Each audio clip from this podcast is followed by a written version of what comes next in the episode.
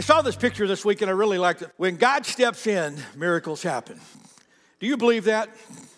You know, I, I, thought about that's so true that whenever we open our lives to God, God can do amazing things. Uh, he can do amazing things in us, He can do amazing things around us. And all we've got to do is open the door and let God step in. And that's what this series that I'm going to start today, that's what this sermon series is going to be all about over the next few weeks as I talk about this idea of miraculous, of the miraculous things that God can do. And, and today, I want to I wanna begin at the beginning uh, of the incredible work that not that God can do around us, but really of the incredible work that God can do within us. When I think, when I use the word miracle, how many of you would say, Pastor Steve, I am a miracle. How many of you would uh, be honest enough to say, Yeah, that's me? That's me. Well, that's what I want to talk about today. I don't know who you are or where you've been or what you've been through, but today, here's, here's the big idea God loves you, and He wants you from right where you are. No matter who you are, what you've done, God wants to redeem your life and make you a child of God. And here's the other thing just think this thought with me. God wants, think about the worst person that you can think of. Think about the person that when you think about them, you think, man, they are so far from God. Their life is so, they are neck deep in sin. They are, they are so far out there. Do you know what?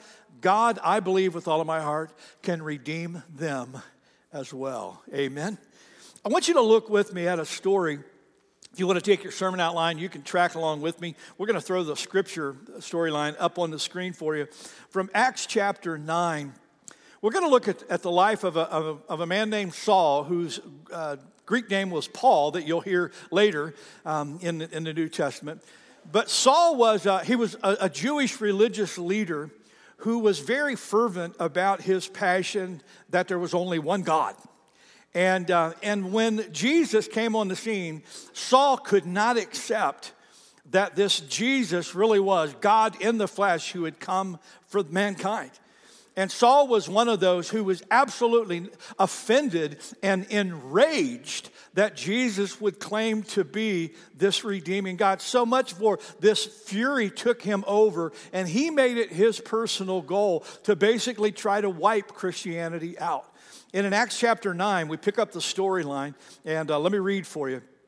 It says, Meanwhile, Saul was uttering threats with every breath and was eager to do what?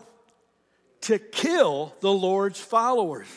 So he went to the high priest. He requested letters addressed to the synagogues in Damascus, asking for their cooperation in the arrest of any followers of the way that he found there. He wanted to bring them, both men and women, back to Jerusalem in chains.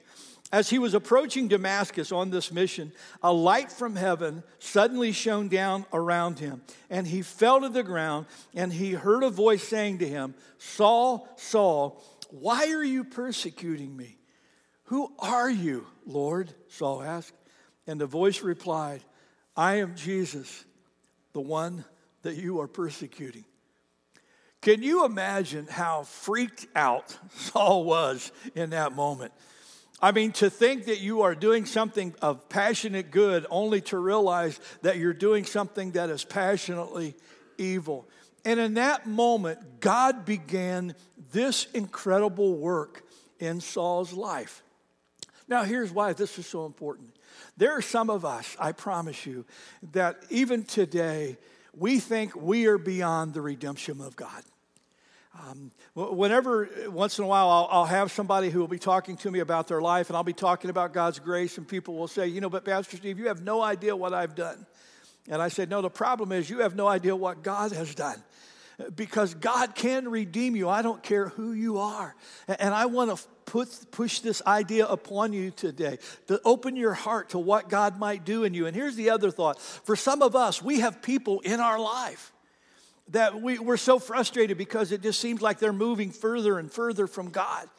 And we, we watch the things they, we, they do and we, we hear the things that they say. And sometimes our hearts grow heavy and we go, you know what? Maybe, maybe they're just too far gone. Look at me. There is no one beyond the long arm of God. And I want to I want to go back to this story, and I, I want to just say, when we look at the story of Saul and all that he did and how God redeemed him, what does this say to us? And I'm going to give you a couple of thoughts out of this that I hope will really help you. You ready? Here we go. Here's the first one. Never give up on anyone, including yourself. Never give up on anyone, including yourself. Can you imagine? Here's, here's Saul going around, you know, killing Christians. Can you imagine if someone uh, went up to a Christian who knew Saul and said, "Do you think? Do you think you know, Saul could be, become a Christ follower, what would you think they would go? Uh, no, I don't think so. You know, I, I, don't think he, he could do that. But yet, the storyline teaches us, you know what? There is no one too far gone. Never give up on anyone, anyone that you know, and certainly never give up on yourself. Now, why? Why should you never give up? Let me give you a couple of reasons. You ready? Here we go. First, because God's love chases us no matter how hard we're running the other way. God's love chases us. There's some of us in our own life, man, we were running hard from God before God caught us. There are people that you know, they're running hard away from God. But here's, here's the thing about God He never quits. He never, ever quits. I, I love the passage of scripture from Jeremiah 31 3.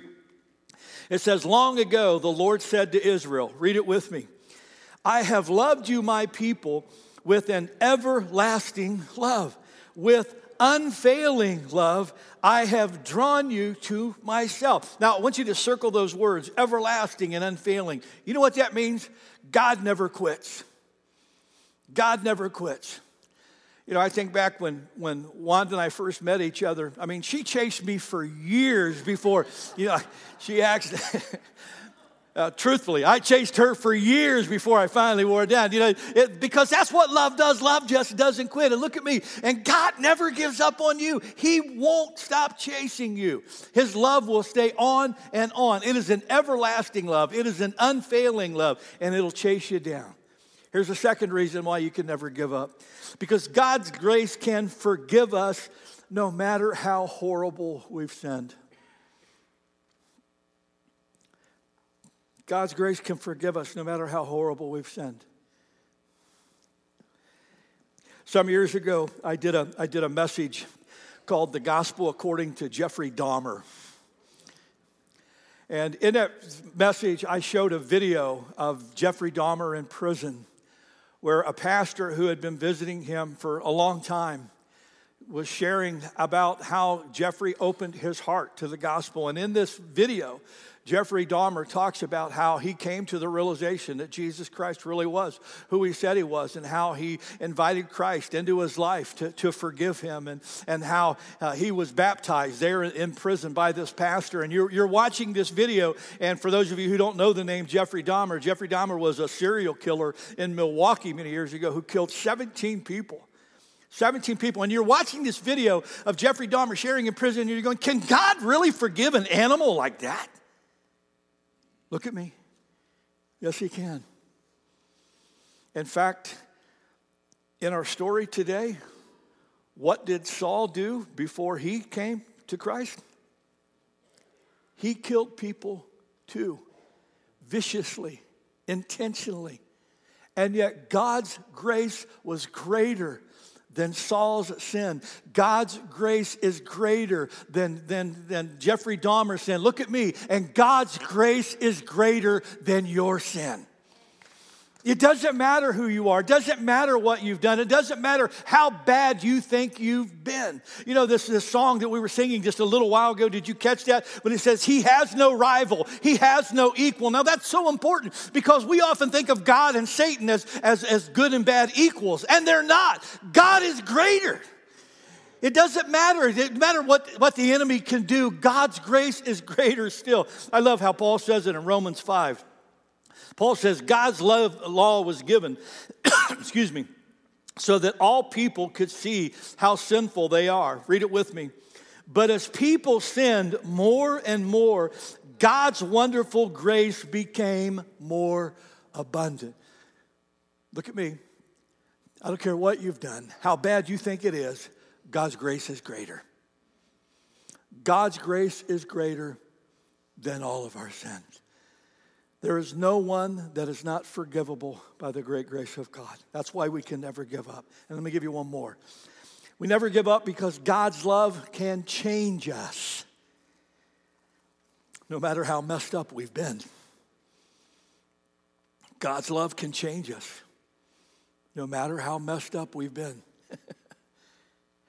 how many of you are like me and you'd say, You think I'm a mess now? You should have seen me a few years ago. uh, you know, God's love can change us, and that's the great hope that we hold. God, God's redeeming love changed Saul. It didn't, it didn't just forgive him, it changed him. And you know what? It can change you. Um, about a year ago, uh, a year ago in this June, we launched our Celebrate Recovery program. And shortly before that launch, we showed a video of where our Celebrate Recovery participants were participating in what we call a cardboard testimony. And if you remember, they walked out on stage and walked across, and on their cardboard signs, they were naming the various things that they had struggled with in their life. And then as they walked across the stage, they flipped that sign over and it talked about the incredible change that God had made. And I thought about that video when I was writing this message this week because I thought every single one of those people could stand up right now today and they could tell you, you know, this is who I was, but you know what? God has made me someone new. And God did that for them, and God did that for Saul. And you know what? God can change you, and God can change that person that you're thinking about today that needs to be changed. I love the passage of scripture, one of my favorites from 2 Corinthians chapter 5, verse 17. Read it with me. This means that anyone who belongs to Christ has become a new person. The old life is gone, a new life has begun. Amen. Well, Pastor Steve, how, how does that happen? How, how does the Holy Spirit of God really, really do this work? And I, I, thought about what happened for Saul, and I thought, you know what? This is, this is what happens for all of us. And that's why I put this next thought there for you. Pray for the breakthrough that allows the Holy Spirit in. Pray for the breakthrough that allows the Holy Spirit. And what, what happened for Paul? Paul had this breakthrough moment where God got his full and undivided attention. And it was in that moment that God was able to really do that kind of work. And, and as, I, as I was reading the story again and I was just kind of processing that thought with God, here's what hit me. I wrote this and I put this on your outline. Every single person you know is just a breakthrough of grace away from redemption. Let that settle into your brain for a second. Every single person you know. Think, think about the worst person that you're aware of. Think about the person that you think is a long way from God, and you think, how in the world are they ever going to find their way back? You know what happens? It begins with a breakthrough of the Holy Spirit into their life. It happens as a breakthrough. Now, here, here's the very relieving part of all of this that's the Holy Spirit's job, it's not your or mine. Now, why this is so important is because there are some of us, our bent is to fix people. you know, we see people where they need to be and we want to, we want to fix them. And it, will, it, it'll be a wonderful day in your life, the day that you come to understand it. It is the Holy Spirit's job to convict people of their sin, not yours. You know, when I first got into ministry uh, as a pastor, I, I, thought it was, I thought it was my job to make people feel guilty you know and it's kind of like when you go through bible college you have this class called make them feel bad 101 you know and you just you kind of figure out how to how to make people feel bad because that's your job and, and i realized along the way that's not my job my job is to simply tell the truth it's the Holy Spirit's job to bring conviction into people's life because until the Holy Spirit shows a person they need to change, guess what? They're not going to change. And that's where we come and we say, you know what? We need to pray for these breakthrough experiences, these breakthroughs that people can have to really help transform their life. Now, how does the Holy Spirit break through? I thought of, I thought of three. Probably more. I thought of three. He comes through breakthrough insights. Through breakthrough insights. Now, now, what I mean by that is sometimes for some people, it's just this moment in time where it just all makes sense. You know, I, I thought about for myself, um, you know, I grew up in a church. I've been in church since I was a week old. Uh, but I still, I, I still remember when I was in ninth grade and I was at youth camp. And this preacher was talking and all of a sudden that night something made sense that hadn't made sense before. And i became aware that even though i've been in church all my life i still wasn't right with god. And that was what caused me to get out, out of the seat and come to an altar and invite jesus christ to be my lord and savior. And it was that moment of insight that even though i'd heard it a thousand times that moment clicked for me. And that's what happens. Sometimes people are reading a scripture, sometimes they're sitting in a class, sometimes they're in a sermon like this, and all of a sudden, for whatever reason, the Holy Spirit is able to give them that thought and it clicks. That's a divine insight, a breakthrough insight. Sometimes the Holy Spirit breaks through through what we call breakthrough conversations. Through breakthrough conversations. And, and for some of you, I'm going to guess that I'll bet that's how you took your first step toward God. You were having a conversation with someone. Maybe you were asking them questions. And along the way, they gave an answer that may not have been that profound, but that answer was what tripped your heart and caused you to take a step toward God. You know, that's why we really encourage, when we talk about reaching people who are far from God, we say, you know, don't be afraid to have conversations with people who are far from God. And I know people get real freaked out by that. Oh, Pastor Steve, what if, what if I don't have the right answer? What if, I, what if I don't know enough Bible? You don't have to be a Bible scholar. You don't have to have a lot of answers. All you have to know is this what has Jesus done for you? Because if you know what Jesus has done for you, you know what?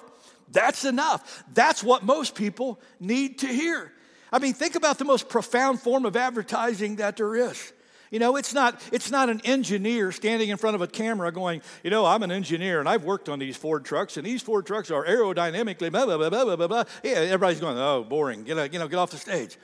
But you get a guy in a John Deere hat, you know, got there, and he's got his Ford truck out on the farm, and he's going, I've been driving Ford trucks for 40 years, never had one break down for me. It'll never break down on you, and we're all running out to buy Ford trucks.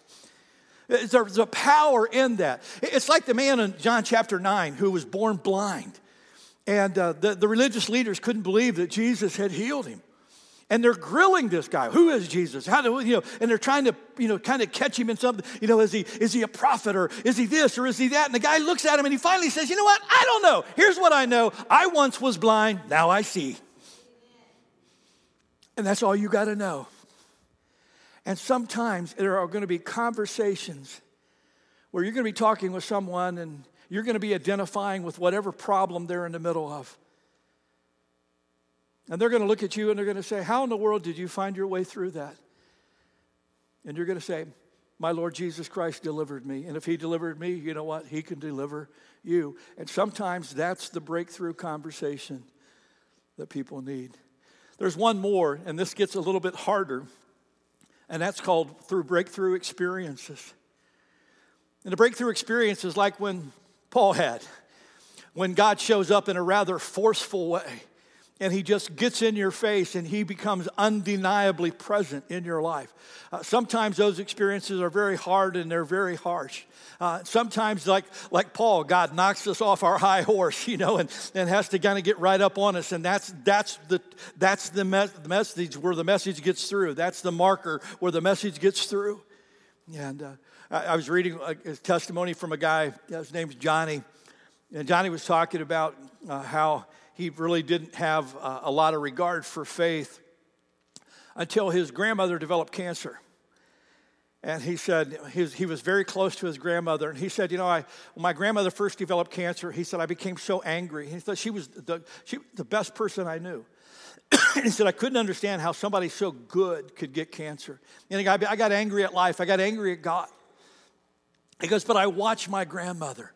And he goes, and even through all of her treatment, he said, my grandmother, she never, she never lost her joy. She never lost her smile. And he said, I would, I would go to her and he said, I'd be feeling so bad. And I'd be saying, Grandma, how, how are you doing? And she would smile at me and she goes, I'm blessed. My God is with me. And he said, I saw in her a joy I knew I, I didn't have. I saw in her a, a faith and a resilience that I knew I didn't have. And he said, Well, my grandmother passed away. He said, I knew, I don't know what she had, but I want some of that.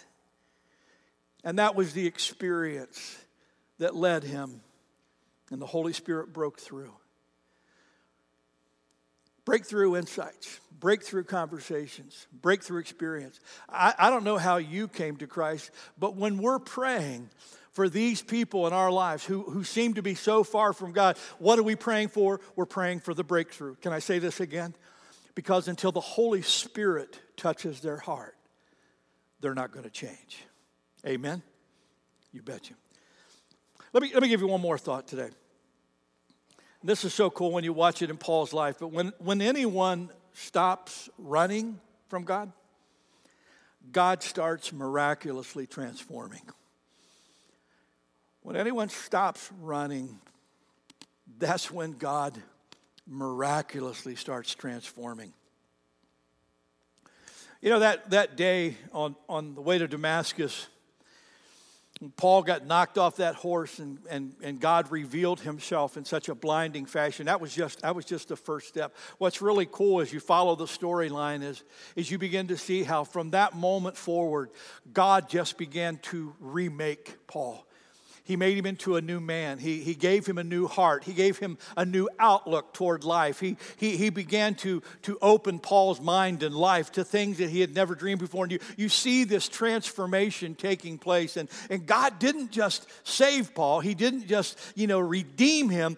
God began to transform Paul in a way that he began to use him till one day, this guy that we knew as a murderer who was killing Christians, who was on his way to get more letters to kill more Christians, and God broke through, that man became an apostle of the gospel of Christ, planted churches, and became the writer of almost half of our New Testament that we know.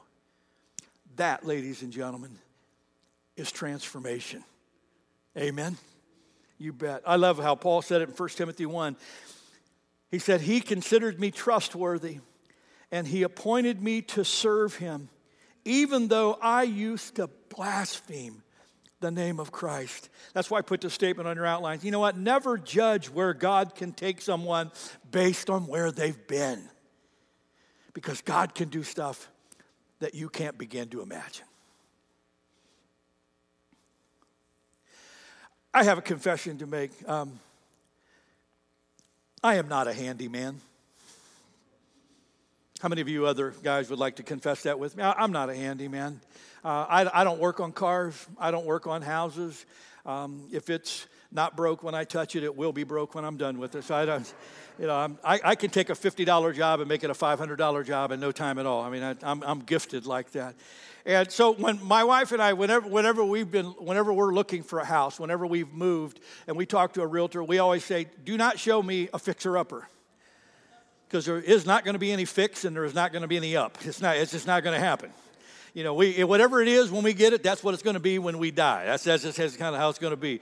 So I was amazed. I, I, have such appreciation for people who can do this stuff, though. I mean, because again, I saw this article and I just thought this was so fascinating. There was a couple um, in Ireland who saw this coach house, this old coach house that was like in from the 1700s and 1800s, and what they saw was a dream home. And I just thought, this is amazing. Walk with, walk with me. Throw that picture up on the screen. This is what they saw. Now, how many of you would look at that and go, I'm not living there? I mean, my grandfather's barn looked better than that. I mean, holy cow. You know, they, but they saw that and they saw it as a dream home. So three years later, as they started the work, and three years later when they got done, this is what it looked like from the outside. Is that unbelievable? Throw that next picture up. Here's a, here's a nice room for you. And when you look at that, does any vision pop in your mind? Doesn't in me. What, what picks me is somebody burying bodies back in there. I mean, that's what I see. But, but this is what it looked like when they transformed it. Isn't that incredible? Or, or how about this, this shot of the kitchen? Throw this. That's, this, is, like, this, is what, this is what this room looked like before. Throw that next picture up. That's what they made out of that. And when I see that stuff, I'm going, that's amazing. Who, who sees that? Who can do that? I, I have such, but you, you think that's amazing what they can do with a coach house? Let me tell you what God can do with a life. Because God can take the most dilapidated life that you know and He can make it something beautiful and something good. Amen. And He can do that for you. I don't know how badly you've trashed your life, But I do know how great our God's grace is and how He can transform you from whoever you've been into someone you've dreamed of becoming.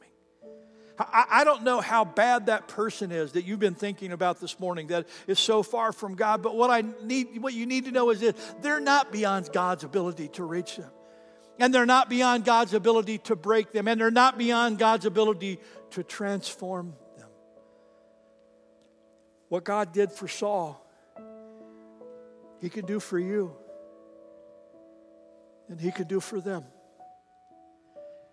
If we will but open our hearts and let the Holy Spirit work. This morning, I, I want to invite you, if, if you've not accepted Christ as your personal Lord and Savior, if you've not invited the great grace of God to change your life today, this is your opportunity. Do a very simple prayer of faith. The Bible says if we confess our sin, He is faithful and just to forgive us our sin, to cleanse us from all unrighteousness. If you will invite the Spirit of God in, Jesus said, Paul said, you know, behold, all things become new. You can be a brand new creation in Christ Jesus our Lord. Or this morning, maybe you're thinking about that person you're close to that's far from God. And maybe you want to spend the, the rest of the morning just kind of thanking God for what He's done for you, but, but really lifting them up in prayer. Well, you can do that too. I want to invite you to take out your communion cup, and these are a little different than the normal ones we used. And you notice on the bottom, the wafer, you just pull that little tab back, and the wafer is there, and then you can pull the top off where the juice is. They seem a lot easier to use than the other ones. But it stands for the same thing. Look at this. This is the body of our Lord Jesus Christ, broken for us. This represents his blood that was spilt on our behalf. This morning, as Rachel leads us in this song, it's one of, absolutely one of my favorite songs. It says, Just as I am, without one plea, that we come before God. We come broken, you know what? He can fix us.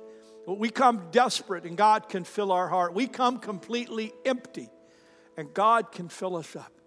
So this morning, open your heart to God and invite Him in. Lift up someone else before God and say, Lord, what you have done for me, would you, would you break through and do it for them? They may be the most unlikely convert in the world, but God specializes in unlikely converts like them. Our Father, we hold in our hands today the evidence of your love for us. This little wafer that represents your body that was broken, this juice that represents your blood that was spilt on a cross.